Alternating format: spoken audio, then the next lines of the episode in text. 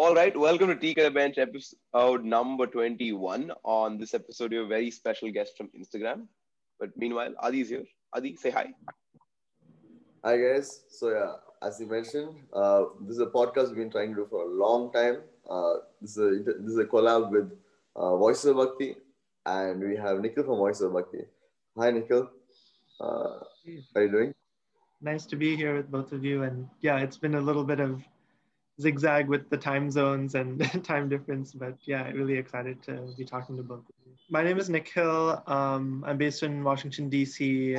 Um, and I, yeah, I run this Instagram account called at Voices of Bhakti, um, which I describe as kind of showcasing poetry from South Asia and also from beyond South Asia, but dealing with religion, caste, and gender, kind of those sort of themes. And so I take, you know, the phrase bhakti or the word bhakti is, I think, comes with a lot of associations and um, kind of notions of, of what it means. But for me, I define it, you know, in the very broadest sense of the word of dealing with themes of devotion and, and spirituality and, and gender, but not being bound to what we think of as just the religious or the devotional mm. and really intersect so many other aspects of, of life and, and history in the world. So that is my elevator pitch for, for what this Instagram account is about. And um, should I start with sort of how I started or? Oh yeah, go ahead. Uh, sure. So yeah, so um, I guess I've, I've always been very interested in history and culture and, and religion. So I grew up, I was, since I was one year old, I've lived in the US. Um, I, I, grew up in Seattle, Washington, and, um, you know, in the Indian community there, I grew up learning Carnatic music, um, like so many other children, you know, Indian American kids are, are forced into dance or music or something. So I um, grew up learning Carnatic violin and I did that through high school and then went to college. Um, and I really developed a love for this art form and, um, you know, kept performing in college. And as I, you know, started my college education, I also got very interested in like the history of this music that I was taught for, you know, most of my childhood that this is divine music and it's, you know, X thousands of years old and it's uh, this pristine part of our culture. And then I actually started reading about the history and, and realizing that this is actually a modern, you know, really modern art form. It's not this like ancient, pristine, untouched kind of tradition. It's affected by colonialism and by nationalism and caste and gender politics. And there's so much that, that goes into what we now think of as Indian classical dance and music. And for me, one of my first exposures to like breaking down those those notions which I was taught as a child was coming across this collection of translations um, by these two these scholars, uh, David Shulman, Velcheru Narayana Rao, and A.K. Ramanujan. And this collection is called When God is a Customer. And these are translations of padams and um, you know Telugu padams that are often sung now on the you know concert stage or also performed in Bharatanatyam kind of uh, concerts. But many of these padams are also not performed because they're really like explicitly sexual and very graphic. And, you know, coming across these translations was the first time that I had seen any sort of like discussion of, of gender and sexuality happening in the framework of what I think of as classical music or dance. And for me to even like, it was hard for me to even comprehend that like this stuff was written in Telugu. Like I had grown up just, you know, associating my, you know, with my upbringing in a very conservative um, upper caste family and, you know, this puritanical approach to sex and gender, which means it was never discussed at home. And then to realize that in part of this music, which I grew up, there's this whole dimension of really erotic kind of bhakti poetry and um, one that has been suppressed by kind of upper caste um, men who are in charge of the whole Carnatic music world. And so that was my first kind of glimpse into like the possibilities of this type of literature to really like push back against what are the really dominant and kind of powerful myths that we're told about what does it mean to be Indian or what does it mean to be Hindu or what does it mean to be you know XYZ. These are all these are all generalizations that fall apart once you actually look at the history and, and the complexity in all of these poems and, and literature forms. And so that's my starting point of just kind of like there's so much here which doesn't match up to what you're taught as a kid or, or learn in school. And I think that's really important to highlight today. Yeah, that's that's actually very true. Like even in Chennai, which you know, we have a huge Carnatic scene in Chennai, right? Uh, even in a place like that, that part of the history is barely spoken about. It's it's again, it's presented as something ancient, divine, and um, that's been protected over the ages or something like that. Um, right. And you know, the, the, the upper caste notion of purity is also uh, exactly. cast on top of that. And like even for me, while growing up, right, I've always associated Carnatic music is uh, the songs that are sung in temples and uh, they only you know describe the gods or like folk tales yeah. or whatever. And then I'm, I'm still gonna be honest, like I still don't know uh, its its full original uh, scale. I, I, like I have absolutely no clue like Adi is pretty familiar with it, and he's told me a lot of stories of how uh, post uh, independence, uh, the whole, in fact, it, that, that's how recent it is, right? Post independence, um, yeah. the whole scene changed, and uh, it became something that was, you know, meant to become mainstream and uh, come into public light. And as a result, it was censored, and it was uh, people who performing, people who could perform it. Um, went down in number and it was became a very restricted scene we're, uh, we're actually going to do an episode on the history of Bharatanatyam. Very soon, yeah. Yeah, maybe maybe, maybe we can have you again to do the history. Yeah, you should you should definitely be part of the conversation. Let, let's see if we can coordinate. Yeah, no, I, I I'd love to. Um, and and yeah, I think like. So wait, what was the question actually? Oh, that, that was the question. Uh, okay, there's one thing I want to tell you. There's a very interesting uh, thing that you said about bhakti. Uh, yeah. I think we tend to forget that the word bhakti just means devotion, right? Right. It has no religion or any any context to it. It's not a Hindu thing to have bhakti. Uh, you can you can have to with anything, right? And uh, yeah, it's just a very good con, very good point. Voices of bhakti. bhakti yeah. yeah, it's like I, I think we we have this conception like even if you think about the you know bhakti poets or bhakti movement, we think of I think there's a set of, you know, Kabir or Mirabai or Tulsidas, like these kind of poets. And, and that's definitely part of it. But bhakti, imagining it as something broader, it just opens up so much more possibility of kind of engage And like bhakti, the if you want to get into the the root of the word and stuff, it comes from the Sanskrit root, which is one meaning is just to share or, or like to sort of distribute. And and I think like really taking in that broader sense, like, yeah, there is, it's not exclusive to Hindus or, you know, one sect of, you know, Vaishnava poets. It's really like Muslim, Christian, Parsi, Jain, Buddhist, like, and that's sort of what I've tried to highlight on the Instagram account is like just the sheer diversity of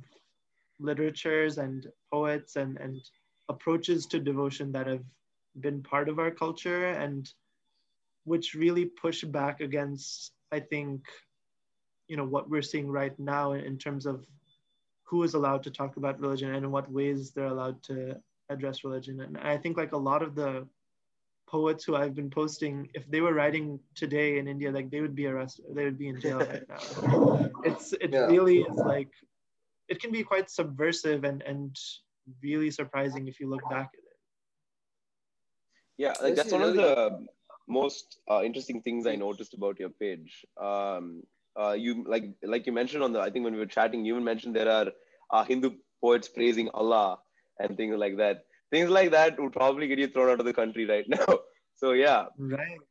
Yeah. Yeah, and there there are just so many fascinating examples of, of poets who themselves kind of could not even be defined as either Hindu or Muslim and, and sort of drew upon both traditions and there are, I don't know, the, the list could go on of really interesting ways in which poets combined images from both traditions. And for example, there's this uh, poet from Lucknow. Her name is Rup Kumar Kumari, and she lived in like early 1900s. Um, but she was a Hindu. Um, actually, she was a Kashmiri Pandit who whose family settled in Lucknow, and she wrote a lot of poetry in Urdu and Hindustani about kind of the events of, of the Battle of Karbala and then sort of what's commemorated during Muharram. And in one of the poems, she compares Yazid, who's this um, tyrannical ruler who kind of defeated the, the prophet's family and relatives. And um, she compares him to Ravana from you know Ramayana and like in the same poem. And you know, there's just this so many other examples in which one mythological figure will be dropped into a, a different context or, or kind of played with. And yeah, I, I, I could go on and there, there's so many interesting examples, but I think like the, if someone was writing this today, they would, yeah, they would have to flee the country or they wouldn't be able to works. And it's a real shame that we've kind of lost yeah. that. And like you said, I think that whole this really super strong identity that people hold about their religion today. It's really sad to see it's, it's um it's even with language to a certain degree, right? Like I was telling my mom the other day, having a very similar conversation the other day. I was like, um, when when I was brought up on this idea of a diverse, unif- diverse India that you know uh, thrives on its diversity, and that's why it's that's why the unity even exists. And um, you know, in my head, because I grew up in Bangalore, but I'm from Tamil Nadu, and in my apartment complex, we have people all over um, India just there, right? So like I knew little Kannada, I knew little Telugu, I knew little Malayalam, you know, um, like they were just, and I knew little Hindi as well. So like I just knew multiple languages. So it was never like uh, per se a, uh, I wasn't like, so there wasn't this one language unifying us. The fact that there were many languages just, you know, made us know a little bit about, oh, this is how they do pujas in their house. This is how they celebrate Christmas.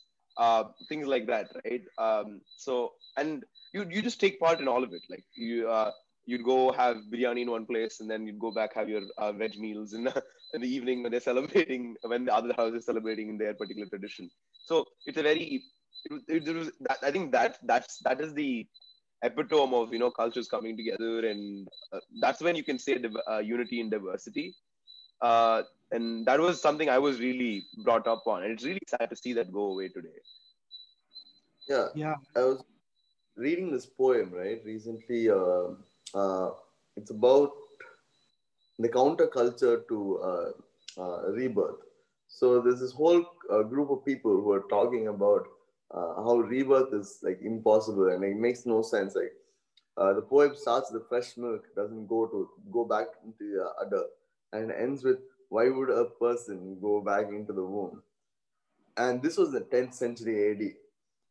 You can people been questioning culture and traditions and religions in 10th century AD, but it's more risky to do it now. So when we say we have progressed as a society, um, it's things like this when, when we start to question like how far we've progressed.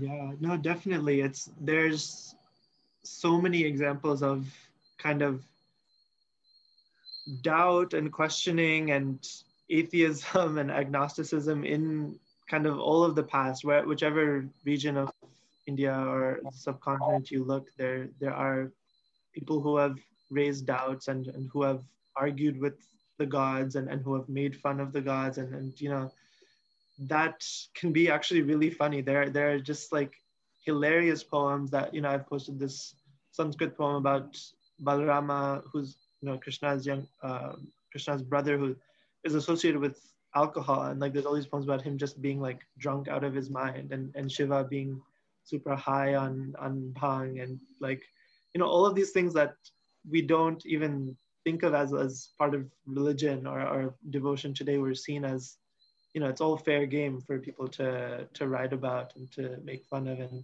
and that also like brings you closer in a way to your you know whatever deity you're you're trying to connect with. It, it sort of humanizes it it's, just, yeah. it's really interesting.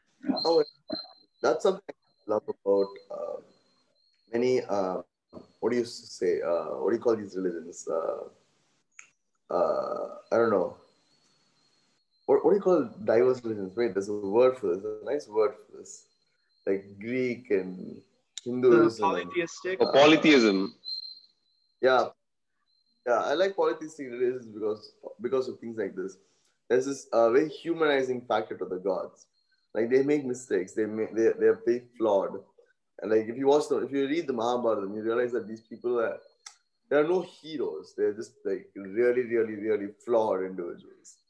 Yeah, and I, I think like- it's not unique just to Hindu traditions or, or you know polytheistic. There there is also a history of um, kind of satire and playing with mocking religion that you see like Kabir, for example, making fun of mullahs and and sort of the qazis and um, you know it's kind of old traditions have, have given that there's that satire side to it. Some of them are much more like you're right there is no concept of blasphemy for example in in hindu traditions for the most part unlike um, perhaps islam and of course now there are people who will act as the hindu judges to say this is blasphemy Yeah. and you can't say this but historically it, it wasn't necessarily the same yeah And I think one of the most sad, like how these people have really succeeded, the people who you know say the this new version of Hinduism, this new version of how religion is presented all around the world, actually, uh, they really succeed. I think by uh, letting people who question it today not know that uh, there have been people in the past that have done this, and you're not alone. So you know what I mean. So for me, my first big uh, aha moment was when I found out about Periyar, right? So I think I found out about Periyar like n- not a long time ago. So in my mind, the um, world's first atheist was probably Richard Dawkins.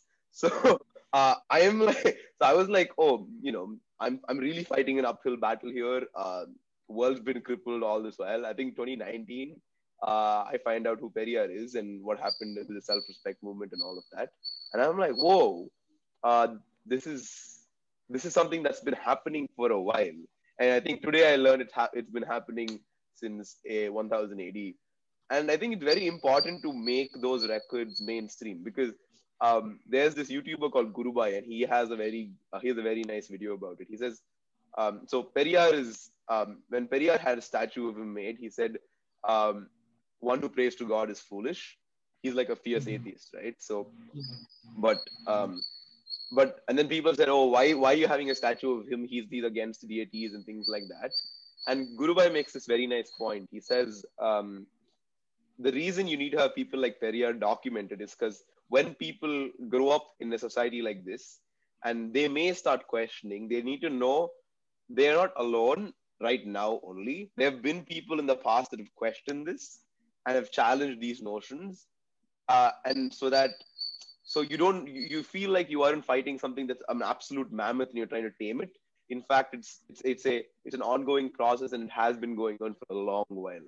And i think that is some just like you know how religious texts are being preserved and um, we we look at it and we study it as literature. We study it for devotion. We study it uh, for multiple reasons. This also needs to be preserved as and i think that also is that needs to be studied and it needs to be something that needs to be taught in this diverse world that we're slowly go, moving into Yeah, I Yeah. totally agree. I, I think that that really highlights like just how important the teaching of history and sort of yeah the public commemoration of of these figures and stuff. Like I think you know in India and South Asia in general, like the line between mem- mem- remembering someone or commemorating someone and then like that falling into the same bhakti worship of, a figure is like it's tricky to to navigate and sometimes it's it's almost inevitable but but it's definitely yeah we, we have to have these kind of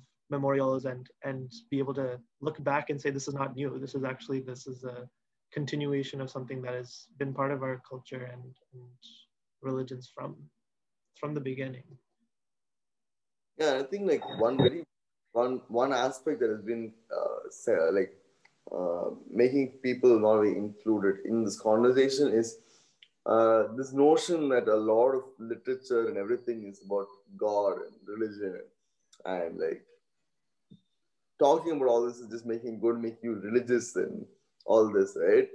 But uh, one thing people don't seem to realize is a lot of our best literature in India is about God or involves God in some way. but it is still incredibly good literature. Like there's this uh, uh, concept of Ramayana, right?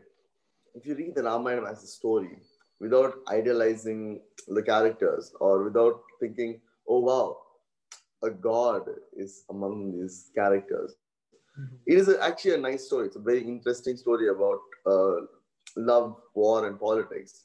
If you exclude the religious aspect to this, and I think that's one thing that's keeping people away from Ramayana, Mahabharata, and, and stories like this is the religious context added on to it. So, like, what, what, what do you think about that? Yeah, no, I, I agree with you that I think in South Asia, you know, there is a long tradition of, of what you could call secular literature and, and poetry that has been part of it, but definitely the, I would say the majority of kind of pre-modern literature has some connection to religion or, or mythology or the epics. And, you know, if we think back to the Valmiki Ramayana, like Rama is not like this deity that is worshipped, you know, in Valmiki's text. He's just kind of a prince, and yes, he is God, but he doesn't really know he's God, and it's very different from like what we late, later get with Kamban or Tulsi, where he's this all perfect deity that you know does everything right. And I think that a lot of this literature, whether it's the Ramayana or, or other epics, um, or even just other forms of, of storytelling and stuff, there's something that's been lost in that a lot of these figures were not necessarily the all perfect deities that, that we see them as today. And this is particularly true for Rama, that in the Valmiki Ramayana, he's he is God, but he for most of the story he doesn't know that he's God and he has to be reminded at the end. And there's much more of this human aspect to him that we don't see as much in for example, the Kamba Kambaramayanam or um, Tulsidas's Ramcharitmanas, where Rama in those tellings is all-knowing, omniscient, all-perfect God, and um, they adopt a much more devotional attitude to, to him, and that you know just changes a little bit the way the story is told and, and the perspective that it's given. But I think that another really interesting aspect of bhakti poetry and bhakti literature is that for a lot of marginalized and oppressed groups in South Asia, Bhakti literature is kind of one of the first glimpses of a utopian vision or, or a vision of what society should look like, a society without oppression and um, without violence. And whether it's Kabir or Ravidas or saints from the Varkari movement in, in Maharashtra, um, like Chokha Mela, these saints who in their poetry gave us vision of a ideal society, which which Ravidas calls Begumpura, which is like Begumpura, without city without sadness or without gham, and it's a city where you know nobody knows your caste and everyone can walk around freely and there's no kind of oppression or, or violence. And so later, the the people who take this vision forward are, are figures like Periyar and Ambedkar and um, leaders of the anti-caste movement. And the roots of, of, a lot of this utopian thinking, though, is we can be can be found in what we think of as devotional bhakti literature. And this is something that there's this book called Seeking Be- Begumpura by Gail Omvedt, who this is where I'm taking this straight from her kind of argument about this utopian thinking, but it's a really interesting angle, I think, to look at this bhakti literature as, you know, from the perspective of the oppressed or marginalized groups in society. Yeah. So, like, I did not know the original Ramayana is actually not very idealized. That is that is very interesting information. Uh, so wait, there on that. Uh, sorry. Sorry, go ahead. Yeah, on, on that on that note, is there anything like something like this that something that you you you have learned which you find like wow everybody should know this. this is so interesting that this should be world knowledge but it sadly isn't what is something like that yeah i i mean there's just so much that i wish everyone knew about um, south asia and, and our history and, and culture but i think you know, bhakti poetry can really illuminate like just how interconnected the Indian subcontinent was to the rest of the world as well. Um, some of the things which I've posted are like these inscriptions from 2000 years ago by this Greek devotee of Vasudeva, who, who later became Krishna Vishnu. And it's this, this inscription in, um, I want to say Madhya Pradesh, where he created this temple for Vasudeva, who later became the deity we know as Krishna. And there, there are these like ancient inscriptions. There's medieval kind of literature of um, in praise, for example, of this.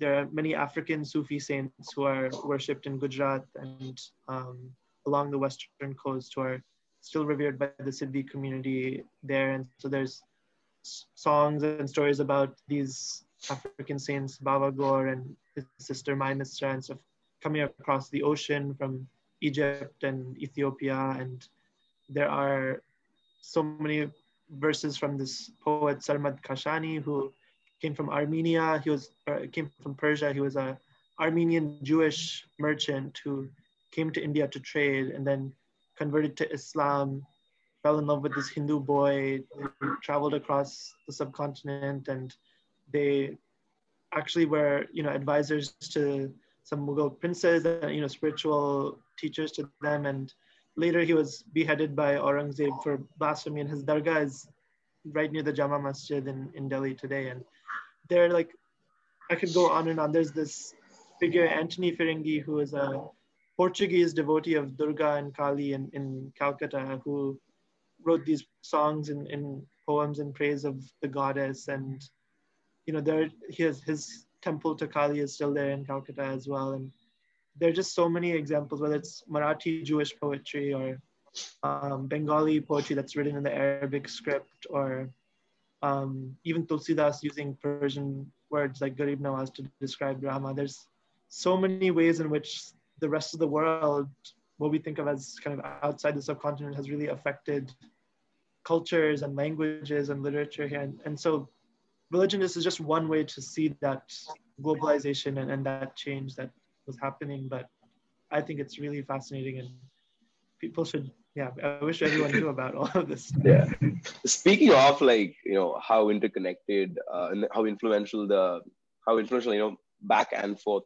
um, the culture has been in the past. What do you actually, mm-hmm. especially since you live in the US, what do you make uh, out is today's relevance cultural culturally of India, the subcontinent as a whole, um, as opposed to the rest of the world? Like you know, uh, so I I was so I grew up in a part of I grew up in metropolitan India, right? So I I was fed a lot of American pop culture. Um, I had I grew up on Pogo and Cartoon Network and uh, I didn't read a lot of uh, Indian folk tales, and that that was a very that, that, was supplementary because by the time I started growing up, this was it was easy to consume for one, and I grew up on a lot of uh, American ideals and. Uh, because America's cultural export is so big and so, and they're really good at it as well, right? Um, a lot of what is considered normal today globally stems from an American ideal. So, what do you what do you so globally or even outside India, like in place like America, what do you think the relevance of South Asian culture is, and how do you how do you do you see it changing? Yeah, that's a really interesting question. I, I think you know that could be a whole topic in itself, sort of how perceptions of, of India have changed from you know the 1800s until now. There, there's been so many shifts, and and particularly with once we get to the 1960s where the like immigration from India ramps up, then there's so many other shifts that happen. But I think, you know, one angle to take on it is that South Asian and particularly Indian culture has become mainstream in so many ways in, in American society with particularly, you know, we talk about yoga and mindfulness and, and that whole world that really has drawn on Hindu yoga traditions and, and traditions from other kind of religious sects. Um, and that's sort of, if you think of like what Americans know about India, it's like Bollywood, yoga, maybe Gandhi and, you know, a few other figures. Um, but I think there's all of this is coming from a very upper caste Hindu idea of what Indian culture is. And, you know, in any Indian embassy's cultural programs, uh, anywhere in the world, it'll probably be, you know, Bharatanatyam, Hindustani music, like Carnatic music, and, and you know, those are what is showcased as Indian culture to the rest of the world. And that really plays a very strong role in, in how people view India and, and its diversity. And it really erases so much of the cultural diversity that actually exists in the subcontinent. And I think as people in the diaspora, in the Indian American diaspora, most people are coming from that upper caste background, and um, at least half of Indian Americans are also Hindu. And so we also internalize those images about what is India and what is Indian culture that that are that broader Americans also are exposed to. And so I was, I remember I was so shocked when I found out when I was 19 years old that Andhra Pradesh is like 2% vegetarian and 98% non-veg. And I had my entire life surrounded only by vegetarian Telugu people and like my own family. And like to even think of like what I thought about my own cuisine, my own culture was like not even representative of the vast majority of this home state. It's like it really blows your mind, and it, it, just shows the need for more representation and, and voices and, and uh, uplifting the voices of caste oppressed minorities, religious minorities, even within the diaspora, not to mention within India as well. Yeah, no, because especially I think globally speaking, right? Okay, especially no, since like, uh, globally speaking, uh, I think a lot of the uh, in, in, a lot of Indian culture is now again led from America. Um, you know, because because America's cultural export is so huge, and you know, partly because they want to tap into the market or whatever it is, right, in entertainment or whatever. You still see uh, uh, an Indian American again, and that happens to be uh, mostly upper caste because you know they had the opportunities to go there mm-hmm. and settle in uh, settle uh, from the 60s as you mentioned. Um, so you you still see a very particular representation globally as well. Like and it's, it's things like casteless collective that are you know that are slowly starting to change the scene here. And i, I don't know. Uh, i don't know if i'm hopeful that there will be a point where indian representation comes from india you know? Uh, there'll be a point where it's not lilly singh and it's probably someone like arivu or tenma. Uh, but uh, uh, but you know uh, but even even globally speaking, I do think a change is coming pretty fast. Uh, even from like a you know cultural giant from America, where I, I can see because you know people like you are discussing the discrepancies in what culture is presented as and what it has been in the past and that's a common common theme that is slowly dawning upon a lot of people and it takes and I don't know. Uh, I, I, you, I, you, I'd like to say it takes very little research to sort of stumble and see, okay, wait, there's a gap in what I perceive and what has been. But I think now there's so much of jargon and false information out there where I think it, will be a little more difficult today. Because, I mean, um, so I follow a lot of um, super uh, pro Hindus, pro Hindu India uh, news news outlets just to see what the other side is talking about and uh, they're very proactive in what they do. Uh, so I can see someone who's Googling this. It takes one wrong Google search to come across this and jump into that rabbit hole instead of this. So yeah, I'd say proceed with caution for the people who are Googling and are 14 and want to know the past. I completely agree. Like today, today I saw a post. I follow this page called Vedic Sciences. Uh, today they made a post about how uh, if you're having a heart attack, if you keep saying Om, you can you can fix your heart attack. And I was like, wow, like imagine the world knew this. How many lives we, we could save if the world just knew all you need to say is Om. All, all these years of medical research. it's a shame.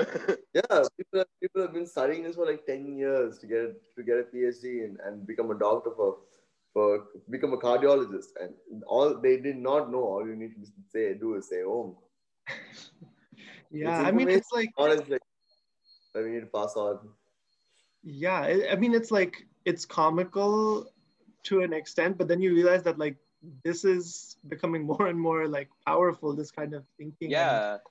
Becoming more and more mainstream, and I think Uh, that is that is what's really And worrying. And you're seeing that here too with fake news, spread of disinformation. You know that it's kind of this global phenomenon now, and it's Yeah. and I don't know. I, I I kind of feel like I've become like my parent, where you know. So when I was a kid and I just you know scroll over the internet, my my parents would be like, okay, what is this guy looking at? Is is he looking at something that he's not supposed to be looking at? You know, when I was when I was a kid, right? Now when my dad opened WhatsApp and he just clicks on a video, I'm like, oh, please don't be something he should probably not know, because you know he's not going to go verify what he, what, you know. He, please don't be a forward from that particular uncle that we all have, right? So, um, so it's really sad, yeah. Yeah, I mean, I kind of wish, you know, this I'm just thinking out loud, but like I wish that my these posts from Voices of the Bhakti would become like WhatsApp forwards that people are sending to like just counter this like Yeah, otherwise onslaught of like just nationalist like made up Very- you know lies and stuff. And like the fact that if you know I, I can imagine you showing like some hindutva uncle that like the poet who wrote pakistan's national anthem for example he wrote this long urdu poem in praise of krishna. And like if you just send him like you know for a few verses of that without saying who the poet is and just being like aren't these pretty you know poetry? And then he's like oh yeah it's like beautiful bhakti. And then you're like guess who wrote this the guy who wrote pakistan's national anthem it like Oh, just triggers this like shift right in your thinking and it takes many tries maybe like a hundred of those will will get someone to open their mind a little Yeah. bit more but i feel like there is a potential I- to like I can tell you the structure that you need to follow. Just put the poem at the top, uh, put some dotted, uh, put some uh, full stops, and then say, "Oh wow, how beautiful! What blah blah blah blah." blah, blah. and then more dots, and then the end. That was written by the same guy who, who the guy who wrote this lives in Pakistan. That's how you- you need to catch them. yeah. Yeah, that, that's how a WhatsApp forward is structured. It's structured like a joke. You have the you have the setup. context. Yeah. Yeah, yeah. set- And you have something that breaks the setup. Like, oh my god. And that- that's how. And you feel like, oh shit, more people need to know about this. Yeah, bro. Let let let make this happen. Yeah. Let's Secret Yeah, bench. I'll take some lessons Secret bench listeners, you have a job. Family groups start forwarding this.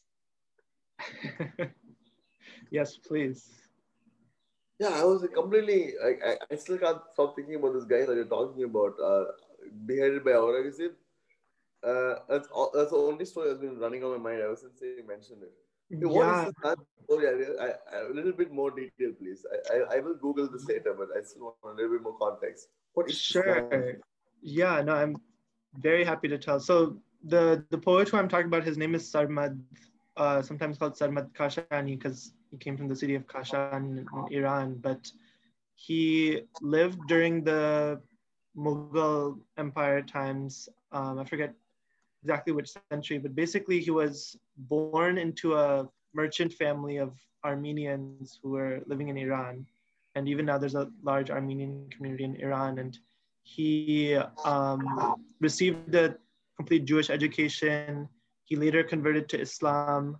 Um, and then when he was about 40 years old, he went to um, the subcontinent on kind of a business trip, basically. And there he, according to the, the tradition, he fell in love with this young, like Hindu boy named Abhay Chand, um, who Wait, is tradition, tradition. What is this interesting new tradition I'm hearing about? What this is this is the he's a Sufi saint now, and and you know there are biographies of him, and um, he is a, a known figure, but he's really like crosses every single border, whether it's sexuality or, or religion or Hey, so what tradition? so What tradition is this? this is, I mean, his dargah is there in, in Delhi. He's a pretty mainstream Sufi saint. Now, I don't know how many people who are going to his dargah know this whole biography about him, but this Oh, is what the medieval Persian literature, the Mughal era um, histories that have been written about him. He's I have a This feeling kind of- modern literature say that he's a really good friend that lived with him. That's probably how they put it. exactly. I'm I'm sure a lot of these are also saying, yeah, just his good friend Abhay Chand, but he actually um, he was much younger than than Sarmad, and, and Sarmad like was this. He basically became a naked kind of yogi, and he, according to the story, he like went and sat outside Abhay parents' house until they let him go with him and, and leave the home and, and travel with Sarmad kind of for the rest of their life. So they became kind of companions, and he traveled all the way down to like Hyderabad, where um, he was interviewed by this other author who kind of asked him about Jewish religion and customs, and together they apparently translated part of the Torah into Persian. And then he went up to the Mughal court in Delhi, where he was kind of a close teacher and companion to Dara Shikoh, um, who was later killed by his brother Aurangzeb. And actually later, because of probably because of his closeness to Dara Shikoh, um, Aurangzeb executed Sarmad on the count of either like public nudity or, or blasphemy. And this is like in the 1600s, 1660s or so. Um, and he became this kind of martyr, Sufi martyr, um, whose dargah is, is there. It's like people go there and his, his poetry is beautiful. It's like, it's, uh, it's all in Persian as far as I know.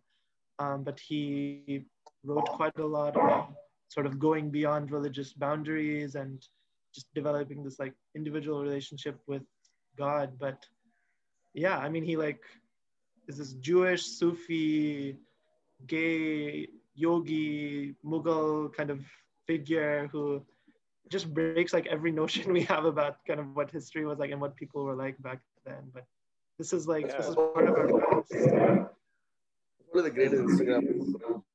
Yeah, you've given us an individual Instagram clip to promote this. You have to understand. Bro, awesome. What's man's name again? Sorry, his name is Sarmad. Sarmad, okay. Sar. Sarmad, yeah. S A R M A D. What a baller. My God. What yeah, a, I know. What a life. Yeah, Yeah, I think on so that all of what I was saying was Wait, no, no. No, I need to know. Sarmat what? Sarmat what? How do I find this man? um so some of them call him Sarmad Kashani. That's kind of his full name, I guess. And all of what I'm saying is coming from this scholar of religion, Nathan Katz, who oh my has- God. researched him. wait. And so I need to Google this man. Da. Look at his Yeah, picture. Sarmad Man Kashani, is- yeah.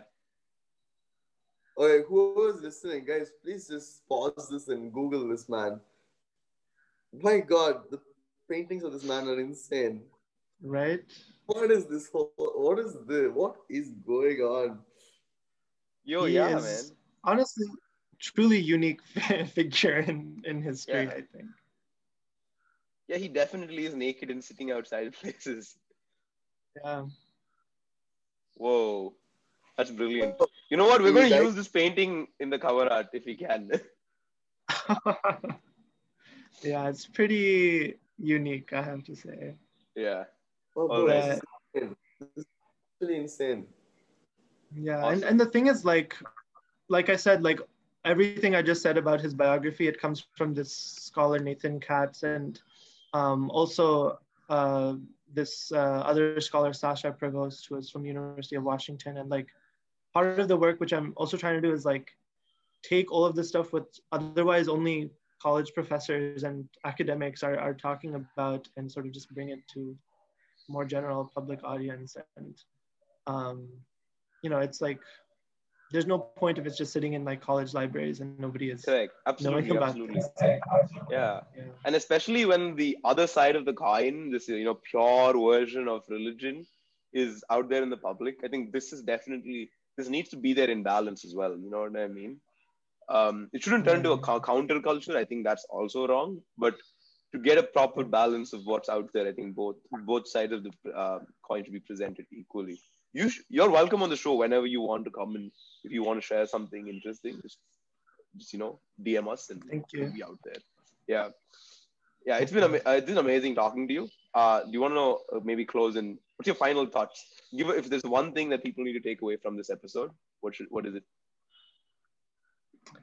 Yeah, I think the the one lesson which I'm trying to push forward through Voice of the Bhakti is that whatever we have been grown up whatever lessons we've been given as children or in schools or, or from our families about what our history is or what our culture is or what our religion is all of those are are generalization generalizations in one way or another. And all of those are kind of incomplete pictures of what history is really like. And you know it i think it's particularly right now when history itself is used as a weapon towards to, to oppress and sort of commit violence against minorities it's kind of a responsibility to go back and interrogate a lot of the myths that we've been told and a lot of the stereotypes and misconceptions we have about our own identities and, and where our culture comes from and all of that. And so I think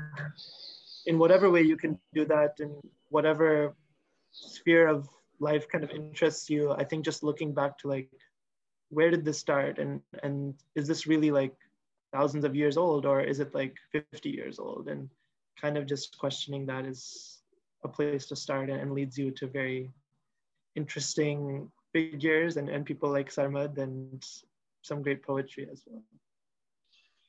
Awesome, Nikhil. It's been amazing talking to you. Thank you so much for coming on the show. Um, and as usual, thank you so much for listening and watching. நன்றி. வணக்கம்.